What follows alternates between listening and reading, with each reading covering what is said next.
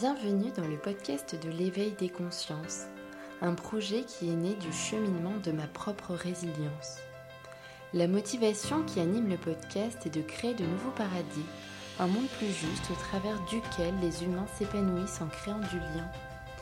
L'idée est tout simplement de partager des sujets qui font du bien à l'esprit et au corps. L'éveil des consciences podcast, c'est quoi? C'est un podcast qui tend vers une meilleure connaissance de soi des autres et de l'environnement. Pour soutenir ce travail entièrement gratuit, je vous invite vraiment à laisser un avis sur Apple Podcast ou sur Facebook, même à vous abonner et à laisser 5 petites étoiles. Vous pouvez même le partager auprès des personnes intéressées par ces échanges bienveillants. Merci, très belle écoute, à bientôt. Bonjour aux consciences qui s'éveillent. Bonjour Céline. Bonjour Evelyne. Aujourd'hui, je suis super contente de t'avoir au micro du podcast de l'éveil des consciences. Je suis contente de présenter aussi aux auditeurs et aux auditrices euh, ton travail, ce pourquoi tu œuvres, et aussi te présenter en tant qu'individu, puisque je t'ai rencontré il y a très longtemps, et je t'ai aussi suivi sur les réseaux depuis plusieurs années. oui, ça fait un petit moment qu'on se connaît maintenant. Comme on disait la dernière fois, il n'y a pas de hasard, parce qu'en fait, on se croisait plus que vraiment se connaître et on se redécouvre maintenant finalement. Mais oui, c'est ça, c'est vraiment comme si les chemins euh, s'étaient retrouvés puisqu'on partageait pas mal de choses. Donc euh, pour les personnes euh, qui ne te connaissent pas encore, tu as créé la méthode Olinona. C'est une méthode qui regroupe florithérapie, conseil ayurvédique, tirage d'oracle et même résonance de bol tibétain. Alors, je tiens aussi à préciser quelque chose qui me tient à cœur aussi, euh, puisqu'il y a de ça quelques années, tu as créé un compte Instagram, Les mmh Sourires de Céline. Tu as quand même 21 000 followers qui te suivent, donc tu inspires énormément de personnes et tu continues, puisque aujourd'hui, tu as une deuxième activité en tout cas, et puis tu as lancé ton compte Instagram aussi, Olinona. Mmh tu donnes des conseils, des outils et des explications sur ta méthode. Ma première question, euh, ce serait de te demander, est-ce que tu pourrais euh, toi-même te présenter et aussi nous expliquer euh, pourquoi ton cheminement, en tout cas, t'a mené à créer cette méthode? Alors, bon, déjà enchantée à tout le monde, à tous ceux qui, écoutent. je m'appelle Céline, j'ai 34 ans, je, suis, je vis dans le Nord-Pas-de-Calais. ma maman est d'origine méditerranéenne. J'ai deux petites filles et je suis enceinte de ma troisième fille. Donc, euh, force féminine, euh, comme on disait tout à l'heure, plus, plus, plus à la maison. Le papa est entouré de femmes. Pour son plus grand bonheur. Ah oui, c'est ça. On, s'occupe de lui.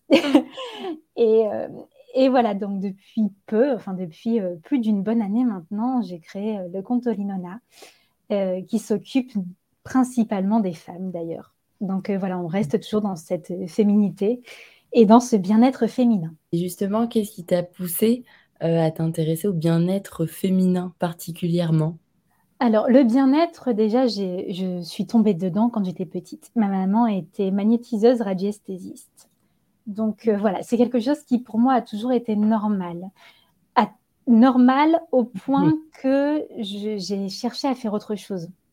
C'est très, voilà, c'est très étrange hein, ce que je peux dire euh, là. Ça peut paraître en tout cas très étrange, mais c'était tellement banal euh, mmh voilà, d'avoir euh, ce, ce bien-être et puis c'était, voilà, cette façon de penser un peu plus spirituelle autour de moi que c'était devenu mon quotidien et je ne voyais pas forcément ça comme une profession. C'était juste ma vie au quotidien finalement. Donc voilà, j'ai eu plusieurs parcours. J'ai été diplômée euh, en optique, j'ai fait une licence de langue, je suis partie vivre à l'étranger, je suis revenue en France. Voilà, j'ai fait beaucoup de choses et finalement, ça ça, ça résonnait pas, ça ne vibrait pas. Mmh. Ouais, on a eu d'ailleurs euh, un échange sur ça en disant qu'on avait aussi ce parcours. Je me reconnais beaucoup en ce que tu dis, où tu as expérimenté plein de choses, quoi, mais tu sentais que ça n'allait pas. Oui, et puis c'était des ah. choses qui réussissaient en fait. C'est ça qui était euh, très paradoxal de se dire, mais j'y arrive, je suis bonne dans ce que je fais, mais, mais non, j'ai pas de plaisir à le faire en fait. C'est voilà, et c'est limite douloureux. Il y a même un moment où on se questionne, où on se dit, mais finalement, est-ce que c'est moi qui ai un problème? Ou est-ce que j'ai pas vraiment trouvé la, voie dans laquelle je devais être simplement? Et puis, euh, et puis voilà, après, donc je suis devenue maman. Et là, ça a été euh, le bouleversement, mais vraiment un, bouleversement énorme. Je, dis que je suis née une deuxième fois quand ma, ma première fille est née, je suis née une, deuxième fois avec elle. Et, j'ai découvert des choses en moi que je ne soupçonnais pas. J'ai découvert une force, j'ai découvert euh, une façon de penser et de voir les choses qui était tellement différente de ce que je pensais être sur certains points et sur d'autres points qui accentuaient tellement ma personnalité que voilà, je me suis redécouverte à travers la maternité. Hmm. Donc, est-ce que tu pourrais dire que vraiment c'est apparu au moment de l'accouchement ou déjà quand tu étais enceinte, au moment de la grossesse, tu sentais déjà les transformations? Oui, il y a eu un cheminement dès le moment où j'ai su que j'étais enceinte en fait. Il y a eu un, il y a eu un avant-après et la, ma première formation, c'était une formation en lithothérapie et je l'ai faite justement pendant cette grossesse. Donc voilà, ça a vraiment commencé là. Il y a eu quelque chose qui, qui me disait non. Euh, et puis j'étais, j'étais pleine de, bah oui, quand je tomberai enceinte, je reprendrai le boulot au bout de trois mois. Enfin voilà, tous des schémas que l'on a. Mm. Et en fait, j'étais incapable de le faire. Mais incapable de le faire. Il y avait quelque chose qui me retenait et qui me disait non, ta place, elle n'est pas dans ce que tu étais avant. Ta place, elle est différente. Elle est là. Regarde là, ta place, elle est là, elle est là maintenant. C'est fort quand même. C'est quelque chose que tu as vraiment mm. senti comme un appel. Oui tu ne pouvais pas quoi, repartir dans ton train-train, ton quotidien. Comment tu as mis ça en place justement? Tu as décidé de prendre du temps pour toi, pour le bébé, de te couper euh, de ta profession? Bah alors c'est ça. Donc en fait, la, première année vraiment de ma fille, donc j'ai fait pendant la grossesse ma première formation. Et puis, euh, et puis je me suis dit, ben voilà, je vais m'occuper d'elle. Euh, je vais m'occuper d'elle la première année. Et puis je reprendrai le boulot au bout d'un an voilà, il restait quand même un, petit truc, hein, ça part pas comme ça. Euh. C'est comme euh, le côté sécurité, il y a ce côté sécurisant aussi, tu sais, et limite euh, dans la norme sociale, quand tu accouches, tu dois repartir travailler. C'est ça. Oui, c'est normal en fait. C'est normal. Et, et je pense qu'à ce moment-là, ça a commencé à germer, où je me suis dit, est-ce que vraiment la place de la femme alors voilà, sans parler de féminisme ou euh, les femmes et les hommes et tout ça, mais est-ce que vraiment la femme a cette capacité à avoir cette régularité qu'ont les hommes? Parce qu'on n'est pas régulière, on est cyclique comme la vie, on fait des choses très différentes des hommes. Alors pourquoi on devrait agir comme des hommes finalement? Pourquoi on n'accepterait pas juste d'être différent et d'agir différemment? C'est magnifique ce que tu dis parce que ça m'évoque aussi un podcast que j'ai eu il n'y a pas très longtemps d'ailleurs avec mmh euh, une femme qui s'appelle Mélissa Carlier euh, qui a créé justement le flux instinctif libre. Ça, te parle sûrement. Mais d'ailleurs, euh, elle parle de ça aussi. C'est assez drôle que tu révoques ce sujet où, comme tu dis biologiquement, la femme et l'homme sont différents. On est dans une société, je pense, où, où la femme essaye d'être aussi régulière que l'homme. On est toujours dans cette énergie masculine on en parlera sûrement après, hein, mais voilà, en yoga euh, et en ayurveda, il y, a, euh, il y a cette énergie masculine, cette énergie féminine. Et cette énergie masculine, elle est dans l'action. C'est une énergie solaire, c'est une énergie d'action. Et l'homme, il est régulier, il n'a pas de cycle. Donc, il est dans l'action, bien sûr, avec des hauts, des bas. On a, tous nos humeurs, nos moments de fatigue. Mais la femme, elle a cette énergie de matérialisation à un certain moment de son cycle et elle a une énergie plus intérieure à d'autres moments. Mais finalement, la société nous dit tous les jours, tu dois aussi aller au boulot et tous les jours, tu dois être égal et tous les jours, tu dois, tu dois être dans l'action finalement.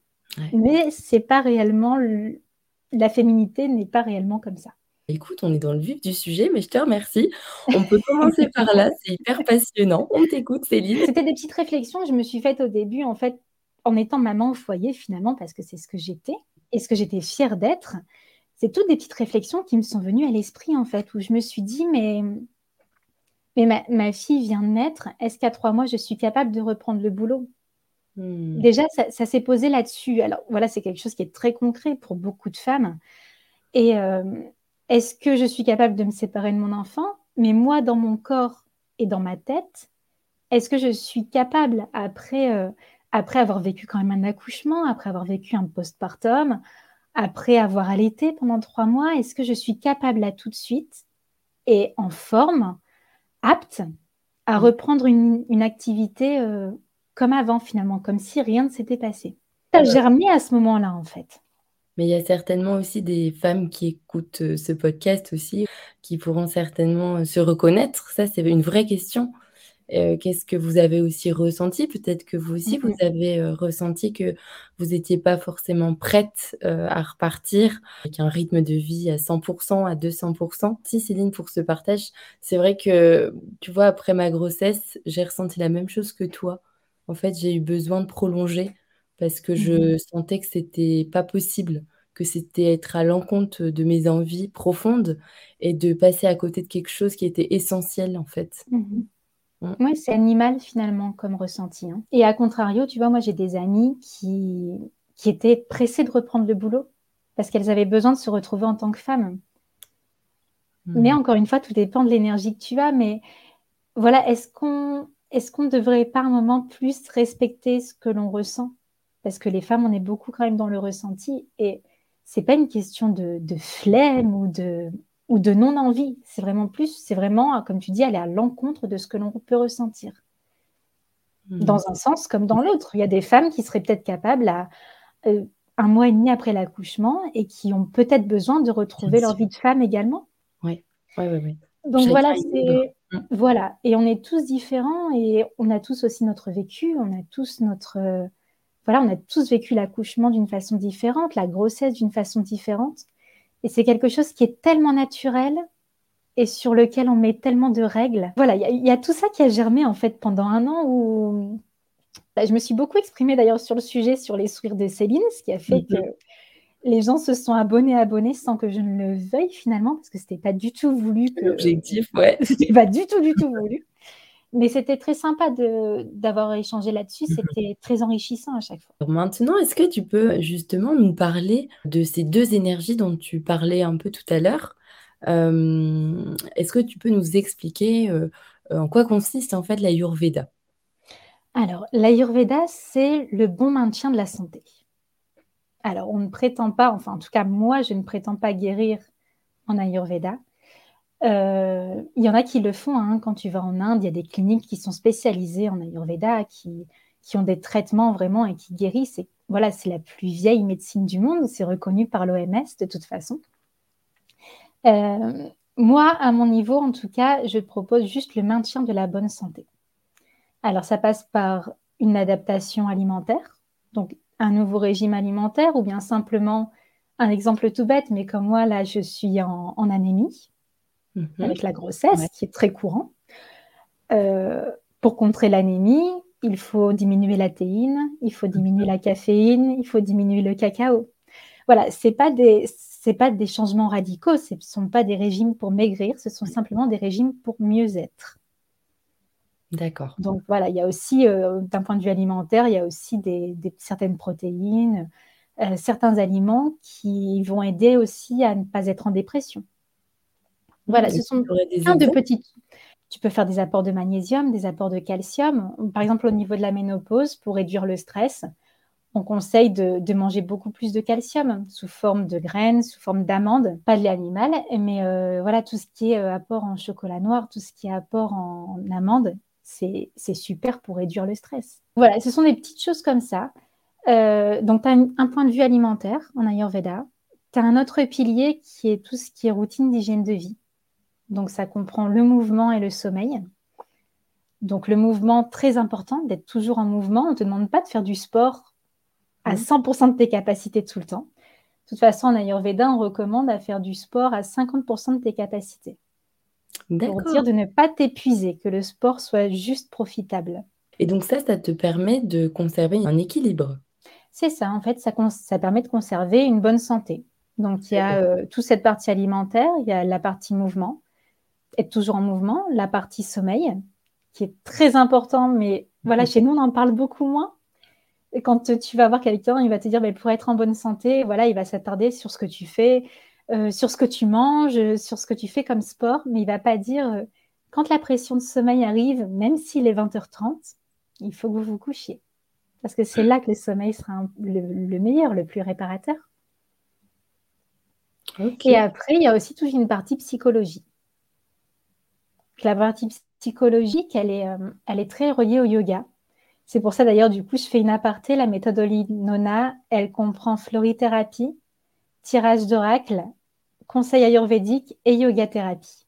Moi, dans ce que je propose, en tout cas, c'est de la yoga thérapie. Alors, on ne peut pas dire qu'on est yoga thérapeute parce qu'en France, euh, voilà, il y, a des, euh, y a des règles.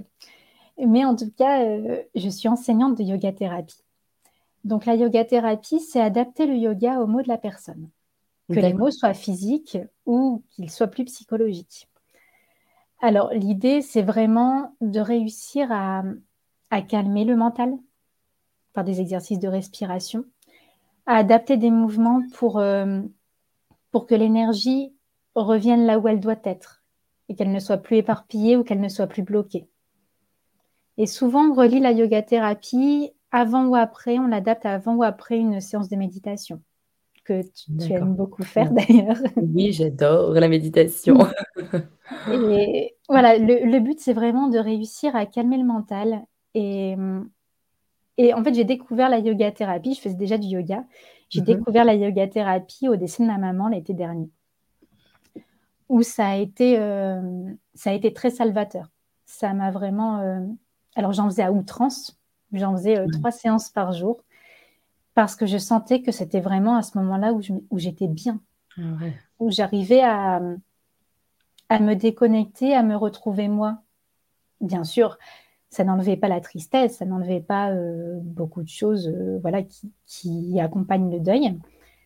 Mais en tout cas, j'arrivais à me, à me recentrer et à me sentir bien dans mon corps à ce moment-là. Et c'est là où je me suis dit, waouh, c'est ah ça a une force quand même qui est, qui est incroyable. Et toi, du, de ce fait qu'il pratique encore aujourd'hui, puisque je sais que mmh tu as toujours euh, ça dans ton quotidien, la méditation, le yoga, est-ce que tu pourrais euh, nous expliquer euh, ton évolution dans cette pratique? Qu'est-ce qu'elle t'a réellement apporté dans ton quotidien? Un mieux-être. Si on devrait dire un mot, c'est un mieux-être. Elle m'a apporté un mieux-être et alors, elle m'a permis de me reconnecter à qui je suis je pense que j'étais en chemin. Je pense qu'il y a beaucoup d'épreuves, dont voilà la perte de ma maman, qui, m'ont mm. mené à ce chemin. Et ces moments de calme et d'introspection me permettent, parce que voilà, je pense que j'ai encore beaucoup de choses à découvrir, hein, mais en tout cas me permettent de me reconnecter à qui je suis et de réellement voir ce dont j'ai envie, ce qui me fait du bien. Et puis ça me permet aussi de le tester c'est ce que j'ai aimé d'ailleurs pendant cette grossesse, c'est que voilà, je me suis formée à la yoga thérapie prénatale et je me la suis appliquée à moi-même durant cette grossesse. Et ça, c'était super enrichissant de se dire, mais ouais, cette position-là, elle te fait du bien. Et même d'un point de vue ayurvédique, tout ce qui était euh, euh, routine de sommeil, routine, euh, voilà, routine d'hygiène de vie, prendre du temps pour soi, tout a pris beaucoup de sens parce que j'ai réussi à l'appliquer et à le tester sur moi-même finalement. Et moi, il y a beaucoup de personnes qui viennent me voir, euh, donc je prends un rendez-vous pour de la méthode Olinona et qui me disent mais moi j'ai jamais fait de yoga parce que je finis toujours ma séance par justement un quart d'heure, 20 minutes de yoga thérapie pour dire que tout ce que l'on a intégré mentalement durant la séance puisse être intégré dans le corps également parce que l'un ne va pas sans l'autre c'est un ensemble. Hein. L'ayurveda, le yoga, ça prend le corps dans son ensemble. Et il y a beaucoup de personnes qui me disent mais j'ai jamais fait de yoga, moi je suis pas souple. Mais en fait, voilà, c'est on se fait une idée, il faut être souple pour faire du yoga et, on se fait aussi une idée de si je fais une heure de yoga par semaine, voilà, moi je fais du yoga, j'ai l'esprit yoga. Alors que pas du tout. C'est toute une façon de vivre, c'est une continuité et il faut y aller à son rythme. Il faut prendre, euh, il faut prendre le temps comme du temps de qualité et pas comme du temps de quantité. Ouais, c'est ça aussi qui est important. Merci de le repréciser. C'est vraiment la notion de qualité et cette présence euh, au corps et vraiment ce travail du mental. Je voulais parler de la yoga thérapie dont tu parlais aussi tout à l'heure. Physiquement, tu vas aussi euh, donner des conseils aussi pour que les personnes puissent faire des positions. Mais est-ce que ça englobe d'autres choses? Tu disais que tu t'adaptais en fonction des besoins. Après, euh, il y a deux façons d'aborder la yoga thérapie. Soit vraiment tu te concentres sur le corps. Parce que la personne, moi, c'est ce que je fais principalement pendant la séance Solinona, parce qu'on aborde déjà avec le côté ayurvédique, le côté alimentaire, le côté euh, sommeil, routine de vie. Donc, donc voilà, plus vraiment dans le corps. Mais la yoga thérapie, tu peux aussi aborder le mental, donc avoir vraiment un échange, un rendez-vous d'une heure de discussion pour voir si la personne a besoin de lâcher prise hmm. ou voir si elle a simplement mal au dos. D'accord, on fait des exercices qui vont détendre ton dos. Mais est-ce que ton mal de dos ne vient pas du fait qu'il y a quelque chose dans la tête qui ne fonctionne pas non plus, qui te bloque? Donc, qu'est-ce qu'il ne faut pas passer par un déblocage de ce que tu as dans la tête pour pouvoir débloquer ton dos? Et dans ce cas-là, on part plus sur du lâcher prise. C'est pas l'exercice de dos. Il se fera du bien, il fera du bien sur le coup, mais il n'ira pas au cœur du problème. D'accord. Que si tu arrives à débloquer, à faire, voilà, que la personne euh, lâche tout, qu'elle lâche les tensions, forcément l'exercice derrière est beaucoup plus bénéfique. Parce que les tensions ne sont plus là. Ouais. Donc tu t'adaptes vraiment aux, personnes, tu prends le temps de les écouter et de cerner un peu, de sonder les besoins. Oui, mais en fait, c'est voilà, c'est là où est tout le tous les sens en fait du rendez-vous. C'est de, de pouvoir voir ce dont la personne a réellement besoin, de voir ce qui lui ferait réellement du bien parce que voilà, faire un exercice de respiration, c'est super, ça fait du bien à tout le monde. Hein. Euh, tu connais Nadi Shodhana, tout ça, ça, mhm. ça vide le mental. Peu importe ce, dont on a besoin, ça vide le mental. Par exemple, mais par exemple, si j'ai une, une séance avec une dame qui entre en ménopause, qui vit très mal sa ménopause, qui a besoin, qui a des bouffées de chaleur, qui a, euh, qui a besoin vraiment de lâcher prise, qui a du mal avec son reflet dans le miroir, on va essayer, je vais lui apporter des respirations qui peuvent la rafraîchir. Donc, c'est des clés en fait qu'elle utilisera au quotidien. Je vais essayer de lui ramener son énergie féminine vraiment à l'endroit du bassin, qui est quand même le, le siège sacré féminin, hein, tout, ce qui est, euh, tout ce qui est bassin, et de refaire circuler toute cette énergie par certains mouvements adaptés à sa ménopause, à son état ménopausé en tout cas. Tout comme tu peux t'adapter au cycle féminin. Tu expliquais aussi tout à l'heure dans la présentation que euh, les femmes aussi, c'est important, respectent ce cycle féminin. Est-ce que tu peux nous expliquer les différentes phases? Alors, je pense que déjà, on l'a toutes ressenti. Euh, rien que la phase des règles. Je pense que la phase des règles, elle est, euh, voilà, elle est connue et reconnue. certaines femmes même ne l'apprécient pas du tout et c'est normal. Hein. J'étais la première, même à 20 ans, de dire Oh là là, mais non, j'ai mes règles, c'est la cata à limite parfois coller les pilules quand je les prenais encore, parce que je ne veux plus en prendre du tout, euh, pour être tranquille finalement. Alors que cette phase, euh, cette phase menstruelle, elle est très importante, qu'elle permet vraiment encore de vider, de vider. Et là où il faut que nous femmes, on se rende compte des choses, c'est qu'on se dise que cette phase pour se vider, pour se purger quelque part, quelque part pour enlever ce qui n'est plus nécessaire, elle fonctionne dans notre corps, mais elle se fait aussi dans la tête. Ce qu'il y a, c'est qu'on est tellement focalisé sur le côté désagréable, et ça l'est. On va pas se mentir, c'est voilà, pas sympa. Oui, c'est sûr, c'est mais... plus agréable quand même. Mais quelque part, cette phase, elle sert à se vider. Et quand tu arrives à associer cette phase d'introspection et, euh, et, à te dire, OK, je me vide le corps, je vais en profiter aussi pour extérioriser tout ce dont je n'ai plus besoin dans la tête. Et je purge vraiment. Et de se dire, bah, cette phase-là, c'est une phase qui m'est profitable parce que c'est comme, tous les, comme si tous les mois, en fait, on avait l'occasion de se vider complètement et de repartir à zéro. Est-ce que tu aurais des conseils justement sur euh, comment se, se, vider, des outils, des choses à mettre en place, tu sais, des choses qu'on peut mettre en place toute seule à la maison Alors, déjà la phase des règles, le, la, voilà, ce que je conseille, c'est coucouner.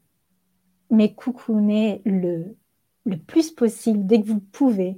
Si vous avez juste envie de, de vous mettre devant une série euh, très girly, très bête, peu importe, sous un plaid et de manger du chocolat en buvant, euh, je ne sais, d'un lait chaud le soir, faites-le.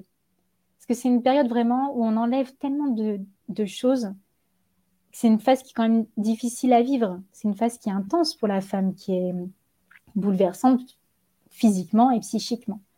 Donc voilà, c'est prendre soin de toi, de soi, et ne pas culpabiliser de prendre soin de soi.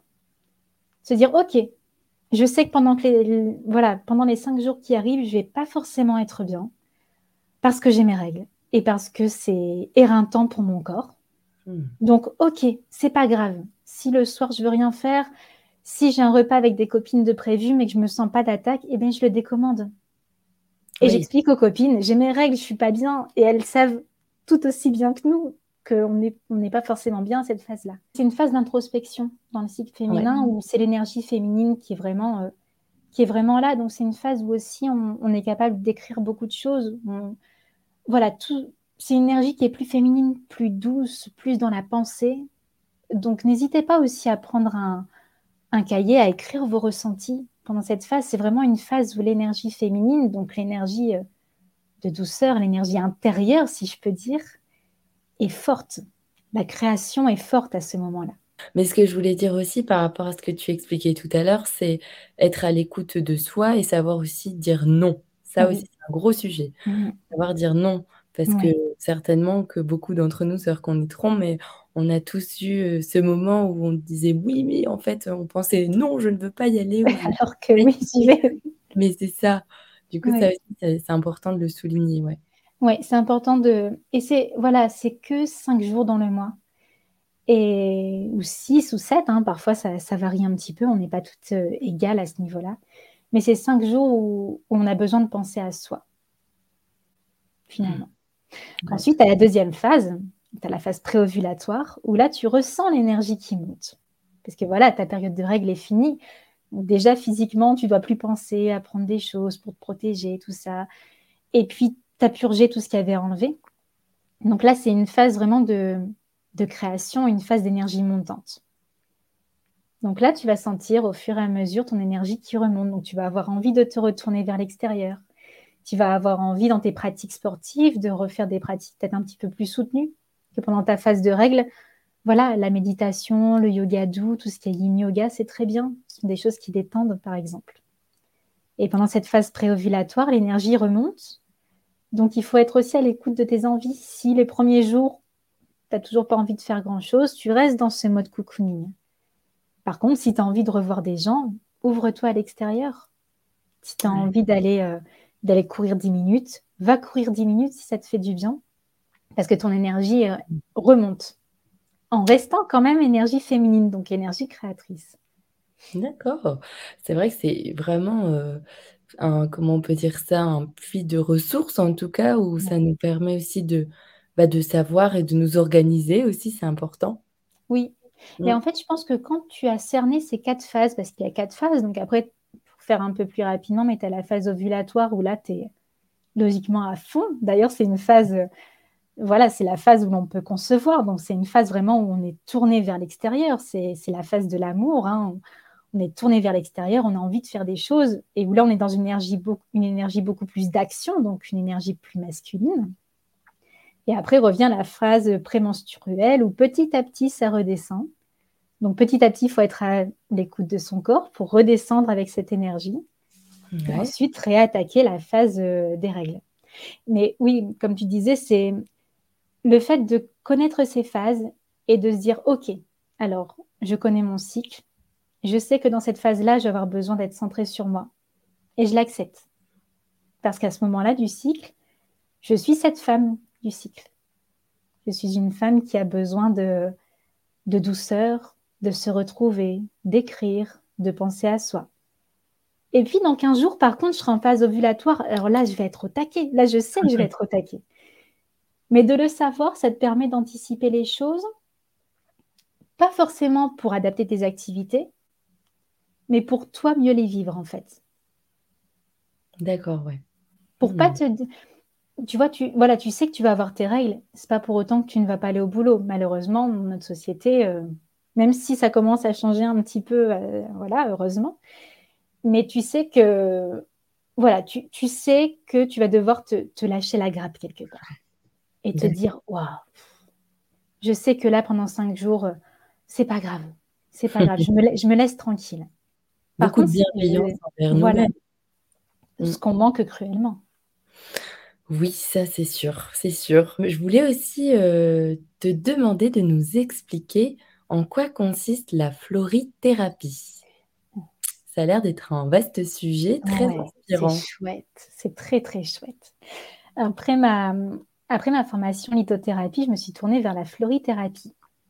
Alors la florithérapie, c'est tout ce qui est euh, fleurs de bac, élixir floraux. Je pense que voilà, on en entend euh, souvent parler. Euh, ça part du principe, donc ça a été créé par le docteur Bach entre deux guerres, donc dans une période pas terrible, terrible en Angleterre. Où en fait, voilà, pour la petite histoire, le docteur Bach était très malade. Les médecins lui avaient donné que quelques semaines, je crois, à vivre ou quelques mois. Et il s'est dit, bon, lui, lui-même était médecin. Et il s'est dit, ben, je vais essayer de faire d'autres choses, je vais essayer de découvrir de toute façon, quelque part, je n'ai rien à perdre. Mm. Et il s'est intéressé aux fleurs. Et il s'est rendu compte que certaines fleurs agissaient sur nos émotions. Donc en yoga, en ayurveda, l'émotion est liée au mental. Et que lorsque tu arrivais à calmer certaines émotions, ça avait un impact sur tout ton être. Donc, il a réussi, il a fait des études euh, et il a associé chaque fleur à un état émotionnel. Ensuite sont venues les fleurs contemporaines, parce que forcément, ça, ça a commencé en Angleterre, mais ce que l'on trouve en Australie n'existe pas en Angleterre et inversement. Et là est arrivé un panel de fleurs qui agissent sur les émotions. Donc, une fleur va agir sur une émotion. Et euh, alors, moi, je propose des élixirs de 7 fleurs maximum donc dans ces élixirs. Voilà, le tout, c'est de parler avec la personne et de voir quels sont ses réels besoins émotionnels. Moi, j'appelle ça faire un bilan émotionnel. C'est comment tu te sens maintenant et qu'est-ce que tu ressens? Par exemple, quand une personne traverse une phase de deuil, est-ce que tu as du mal à vivre cette phase de deuil parce que tu, tu as perdu la personne et elle te manque? Ou parce que tu as le souvenir que cette personne a souffert? Ou parce que, voilà, ça peut être beaucoup de choses à la fois, ou parce que ça a été tellement rapide que tu, que tu as ce choc qui reste en toi quelque part et qui n'arrive pas, pas à passer au-dessus? Donc voilà, c'est de trouver vraiment les fleurs adaptées pour calmer le côté émotionnel. Alors, ça n'a rien de magique. Hein. Tu, si je te donne un élixir floral pour retrouver la confiance en toi, tu vas pas te lever le matin en disant Waouh, Confiance. Aujourd'hui, je suis au top du top. Mais disons, tu vas être plus juste envers toi-même. Tu vas réussir à te dire, euh, ok, alors oui, ça, je ne sais pas le faire. Par contre, ça, je sais le faire. Donc, je vais me diriger vers ce que je sais faire. Hmm. Est-ce que tu pourrais nous donner un exemple euh, ou plusieurs exemples justement euh, en fonction des émotions, par exemple, justement, si on veut renforcer la confiance en nous alors, pour la confiance en soi, il y a le mélèze, qui est une fleur super. Euh, ça booste vraiment la confiance. Voilà, encore une fois, ça n'a rien de magique, ça te donne une clé pour ouvrir une porte qui est en toi. C'est-à-dire que pour les fleurs de bac, en tout cas, moi, c'est ma façon de, le voir et de faire fonctionner. Ça t'ouvre des portes qui te sont fermées et que tu ne te laisses pas ouvrir pour des raisons XY. Hein, les mémoires générationnelles, ton vécu, tellement, tellement de choses. Euh, et un élixir de mélèze peut t'aider, par exemple, si tu commences à le prendre 15 jours avant un examen, à te sentir capable le jour de l'examen. Ça ne te fera pas avoir ton examen si tu n'as pas travaillé. Encore une fois, il, y a, voilà, il faut y mettre du sien aussi. Mais tu te sentiras capable et tu seras moins dans le doute. Fleur que j'aime beaucoup aussi, par exemple, c'est euh, la fleur, euh, l'étoile de Bethléem pour tout ce qui est choc. Souvent, cette phase, cette fleur, elle est euh, très efficace et elle peut remonter à des chocs qui sont soit très récents ou soit très anciens, voire même inconscients dont on ne se souvient plus, comme par exemple un enfant qui, qui, est né par césarienne et qui a été séparé de sa maman tout mhm. petit. On s'en souvient plus. Nous, en tant qu'adultes, on s'en souvient plus. Par contre, on peut avoir un tempérament euh, de quelqu'un qui a toujours peur de la séparation, un enfant qui a du mal à se séparer de ses parents, qui a du mal à dormir, et ça peut remonter à ça. Donc, cette fleur, elle va apaiser ce choc de naissance de la séparation. Et ce qui est intéressant avec les fleurs de bague, surtout quand on travaille avec des mamans, parce que voilà encore la féminité euh, est quand même au centre euh, de tout ça, quand je travaille avec des mamans et, que souvent elles prennent des élixirs floraux, ça a une incidence sur les enfants. Très chouette de voir cette connexion. De même, quand on donne à des enfants, il y a forcément une incidence sur les parents. Si tu donnes à un enfant une, une même, alors ça c'est très typique des mamans, par exemple les mamans qui, qui s'en font beaucoup pour leurs enfants, qui sont, il euh, oh, faut faire attention, j'y suis passée aussi, hein, et je pense que j'ai pas fini avec l'adolescence qui arrive. Ah bah, c'est sûr. Il y a beaucoup de périodes, je pense, de stress hein, quand tu as des enfants. C'est ça. Et en fait, il y a une fleur qui aide à faire confiance en l'expérience de l'autre. Donc, elle va pas t'aider à moins t'en faire. C'est juste que tu vas te dire, tu vas réussir, en tout cas, au fur et à mesure, ton cheminement va te mener à, à te dire, OK, c'est dangereux, je le sais, je lui ai dit, mais je lui fais confiance. Et il faut qu'elle fasse son expérience. Il faut qu'elle apprenne. Je dis elle parce que je me projette avec mes filles. Hein, et, et, finalement, en donnant cette fleur à la maman, l'enfant va ressentir que la mère lui fait confiance, donc va aussi réagir aussi différemment. C'est très intéressant en fait parce que ce côté émotionnel, c'est là où on se rend compte que l'énergie que l'on a en soi, que l'on manifeste dans le mental, qui se manifeste dans notre corps, a aussi une répercussion sur tout notre entourage. Ça donne envie d'expérimenter. Est-ce que tu aurais des anecdotes euh, à nous raconter, des ressentis, vraiment quelque chose qui t'a débloqué ou tu as ressenti qu'il y avait eu une évolution?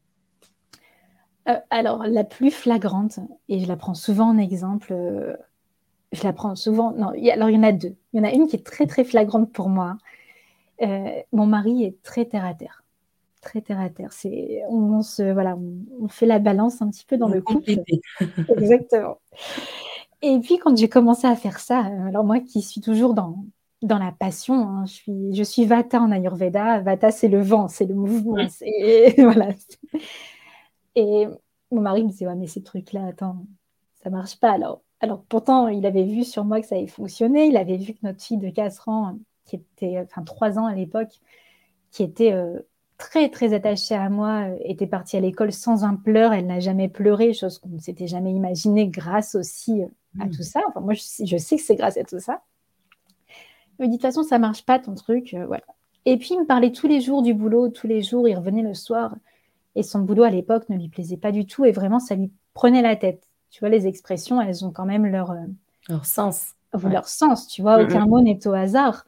Ça lui prenait la tête, il ne parlait que de ça et, et le, soir, le week-end, il ne parlait vraiment que de ça tout le temps, tout le temps. Et je lui ai dit, bah, écoute, je vais te faire un petit élixir. Alors il me dit, bah, vas-y, mais il a plus dit pour me faire plaisir qu'autre chose. Hein. Voilà. Donc, je lui fais, je lui fais euh, son petit élixir. Euh, et dedans, je lui mets, je me souviens du marronnier blanc, je me souviens de ça. C'est la, la, fleur qui t'empêche de tourner, d'avoir ce petit vélo qui tourne, tourne, tourne dans la tête constamment. Voilà, je lui mets les, fleurs que que j'analyse en fonction de lui, de ce qu'il me dit, de ses ressentis. Et puis voilà, donc j'attends que ça, que ça passe, hein, que ça passe son cheminement, parce que ça agit pas du jour au lendemain je vois je vois qu'il prend bien ses gouttes, donc le matin, le midi, le soir, il est très, euh, très régulier. Donc bon, je me dis c'est que ça lui fait du bien quand même, sinon il aurait laissé tomber. Et puis au bout de deux, semaines, il me dit oh, j'arrête de les prendre à tes gouttes parce que ça fonctionne pas. Je suis ah bon? Il ça fait combien de temps que tu m'as pas parlé du boulot? Et là il réfléchit. Il fait oh, j'en ai pas parlé de la semaine. Et puis je dis, bah, tu vois que ça fonctionne finalement. Et en fait, je pense qu'il en voulait plus parce que ça avait fait son œuvre.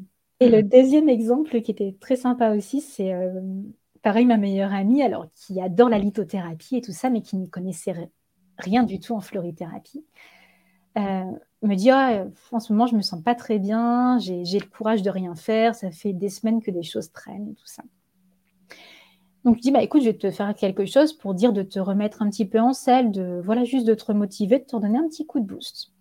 D'accord. Donc, je lui fais. Et puis, pareil, deux, trois jours après, elle dit, ouais, bon, je les prends, mais ça fait pas grand-chose. Et une autre amie qui était là, elle dit, mais t'as pas mis tous tes vêtements sur Vinted, là? Et en fait, elle avait mis une centaine de vêtements sur Vinted, alors que ça faisait quatre mois que ça attendait. Ouais. elle l'avait fait en l'espace de quatre jours. Partir de là. Mais voilà, ça, c'est les exemples les plus flagrants parce que ça part de personnes qui n'y croient pas forcément à la base et de ce fait-là qui s'en rendent compte. Mais mm-hmm. c'est vrai que j'ai des retours qui sont très gratifiants et très. Euh, qui, qui, font du bien en tout cas. qui me font du bien à moi parce que je vois que ce que je fais, ça apporte vraiment et ça, ça aide, en tout cas, ça donne des clés. Et ça, c'est, c'est enrichissant quand je sors d'une quand je sors d'une séance ou quand j'ai un retour comme ça, je, m'en sors aussi grandi que la personne qui m'a fait confiance. C'est incroyable. Mais voilà, j'ai des retours au quotidien de, de mamans qui me disent ben, c'est incroyable, mon fils me refait des câlins, il est plus doux avec moi, ou, ou j'arrive à profiter du moment présent, je pense, plus, je pense moins au passé. Waouh, ça réchauffe le cœur. Hein. Céline, pour euh, terminer ce, merveilleux podcast, est-ce que tu peux nous en parler davantage, nous expliquer les différents profils en Ayurveda? Alors, en Ayurveda, tu as les doshas, donc ça s'appelle les doshas. Donc, tu en as trois. Tu as le Vata, tu as le Pitta et tu as le Kapha. Alors, le Vata, ça va être le mouvement, c'est le vent. Ce sont des personnes qui, comme moi, sont plus dans la passion qui, comment dire, souvent on dit qu'un vata ne va pas au bout des choses, mais quand il va au bout des choses, il est, très performant parce qu'il est passionné. Un vata, ça a besoin de changement, ça a besoin de mouvement. Tu as le pitta qui est plus dans la transformation. Donc ça va être une force tranquille. Le pitta, ça va être euh, quelqu'un qui aime bien faire les choses à sa façon et qui les fait bien. Et tu vas avoir le kappa. Le kappa, c'est la cohésion. Donc, alors, les capas, souvent, on les reconnaît parce que même physiquement, ils ont des profils un peu plus de cohésion. Tu vois, des épaules bien plus larges, tu vois, ils sont vraiment dans la terre. C'est des personnes qui peuvent paraître un peu plus lentes au premier abord, mais qui, quand font les choses, elles y vont vraiment à fond. Et ce qui est bien avec euh, l'Ayurveda, c'est que selon ces profils, tu vas adapter certaines choses. Certaines choses qui font du bien au kappa ne vont pas le faire au vata parce qu'on n'a pas forcément besoin des mêmes choses. Donc euh, voilà, c'est toutes, euh, c'est des petites choses à, voilà, à juste équilibrer. En fait, tout est une question d'équilibre. Mm-hmm. Parce que finalement, on a tous les trois doshas en nous, sauf qu'il y en a un qui se manifeste plus. Et le problème, c'est comme dans toutes les choses de la vie, quand un est exacerbé, forcément, ça n'amène pas de bon. Oui. Par exemple, pour le vata, ce qui va être très bien de vivre avec passion, avec enthousiasme et de faire, exacerbé, ça va être quelqu'un qui fait 36 000 choses à la fois et qui n'arrive jamais à se poser. D'accord. Le tout, c'est de réussir à rééquilibrer, les choses. Incapable, c'est quelqu'un qui, qui adore dormir. Qui voilà, c'est tranquille, tranquille le capa, qui adore dormir par exemple, mais s'il dort trop, ça va le déséquilibrer. Donc c'est pour ça que j'aime bien ce terme que, voilà, pour moi la méthode Olinona, c'est ça ne va pas te guérir, ça va t'aider à t'équilibrer et ça va t'aider à te maintenir en bonne santé, à te maintenir dans un mieux-être et dans un bien-être qui te fait du bien à toi. Parce qu'il y a mmh. quelqu'un d'autre, d'autres formules, entre guillemets, seront, seront meilleures. On n'adaptera pas les mêmes angles, on n'adaptera pas les mêmes positions. On, voilà, mais en tout cas, c'est de t'apporter le mieux-être qui te correspond le mieux à mmh. toi. Alors pour euh, terminer euh, ce podcast, euh, est-ce que tu aurais quelque chose à partager, quelque chose qui te tient à cœur? Alors c'est vraiment intuitif, donc à partager aux consciences qui s'éveillent. Par rapport à ce que je fais? Exactement Par rapport à ce que tu fais, ça peut être un petit message, un petit mot doux, un petit mot de réconfort, euh, ça peut être ce que tu veux. Je pense que en travaillant sur la femme, ce qui revient le plus souvent, c'est que la femme culpabilise et que la femme essaye de d'être tout à la fois, sans vraiment s'écouter soi-même. En fait, on veut être performante dans tout, et on aimerait l'être et on attend qu'on le. Je pense que tout le monde attend qu'on soit performante, mais qu'on ne peut pas l'être toujours et qu'on ne peut pas tout faire à la fois. Mmh. Donc, de ce. Je pense que le mot, ça serait déculpabilisez-vous. Vivez simplement. Ne, voilà, ne, juste se dire euh, Ok, je, je prends cinq minutes pour moi et je les prends pour moi et c'est bien. Et je me remercie de les prendre pour moi parce que si quelqu'un d'autre avait pris cinq minutes pour moi, je lui aurais dit merci. Ça fait du bien de l'entendre. Merci. Alors moi, je me dis merci quand je me masse le ventre le soir euh, euh, avant d'aller dormir. Je me dis merci. C'est cinq minutes, c'est pas grand chose. Je peux me prendre cinq minutes et c'est important de le faire. Ça fera justement, heu, certainement l'objet d'un prochain podcast. Parce que je pense qu'il y aurait beaucoup de choses à dire à ce sujet, ça Oh pourrait oui. intéresser beaucoup de femmes aussi. La qualité plutôt que la quantité. Exactement. Mmh Et mh. bien bien sûr, je mettrai en bio, hein, tous les liens, heu, si des personnes aussi souhaitent te contacter, heu, se renseigner aussi sur, heu, ce que tu proposes. Je sais que tu tu tu fais aussi des consultations en ligne, Oui. hem, donc heu, n'hésitez pas si vous avez des questions, si vous avez des commentaires à nous partager, on sera super contente avec Céline de les lire et puis d'y répondre. Heu, je partagerai, ton site officiel All-in-Ona et puis aussi ton compte Instagram. Voilà, et bien merci encore à tous de nous avoir écoutés. Merci beaucoup à toi Céline. Merci Evelyne pour l'invitation et de m'avoir laissé cette tribune. Voilà, je ne suis pas la seule à exercer dans le bien-être féminin, à m'y pencher, mais heu, je pense qu'il y a de la place pour tout le monde et et je pense que c'est important de montrer que la femme, heu, a une place différente et qu'il faut s'en occuper. Elle est pas meilleure, elle est pas moins bien, elle est juste différente. Merci, au revoir, Au à bientôt.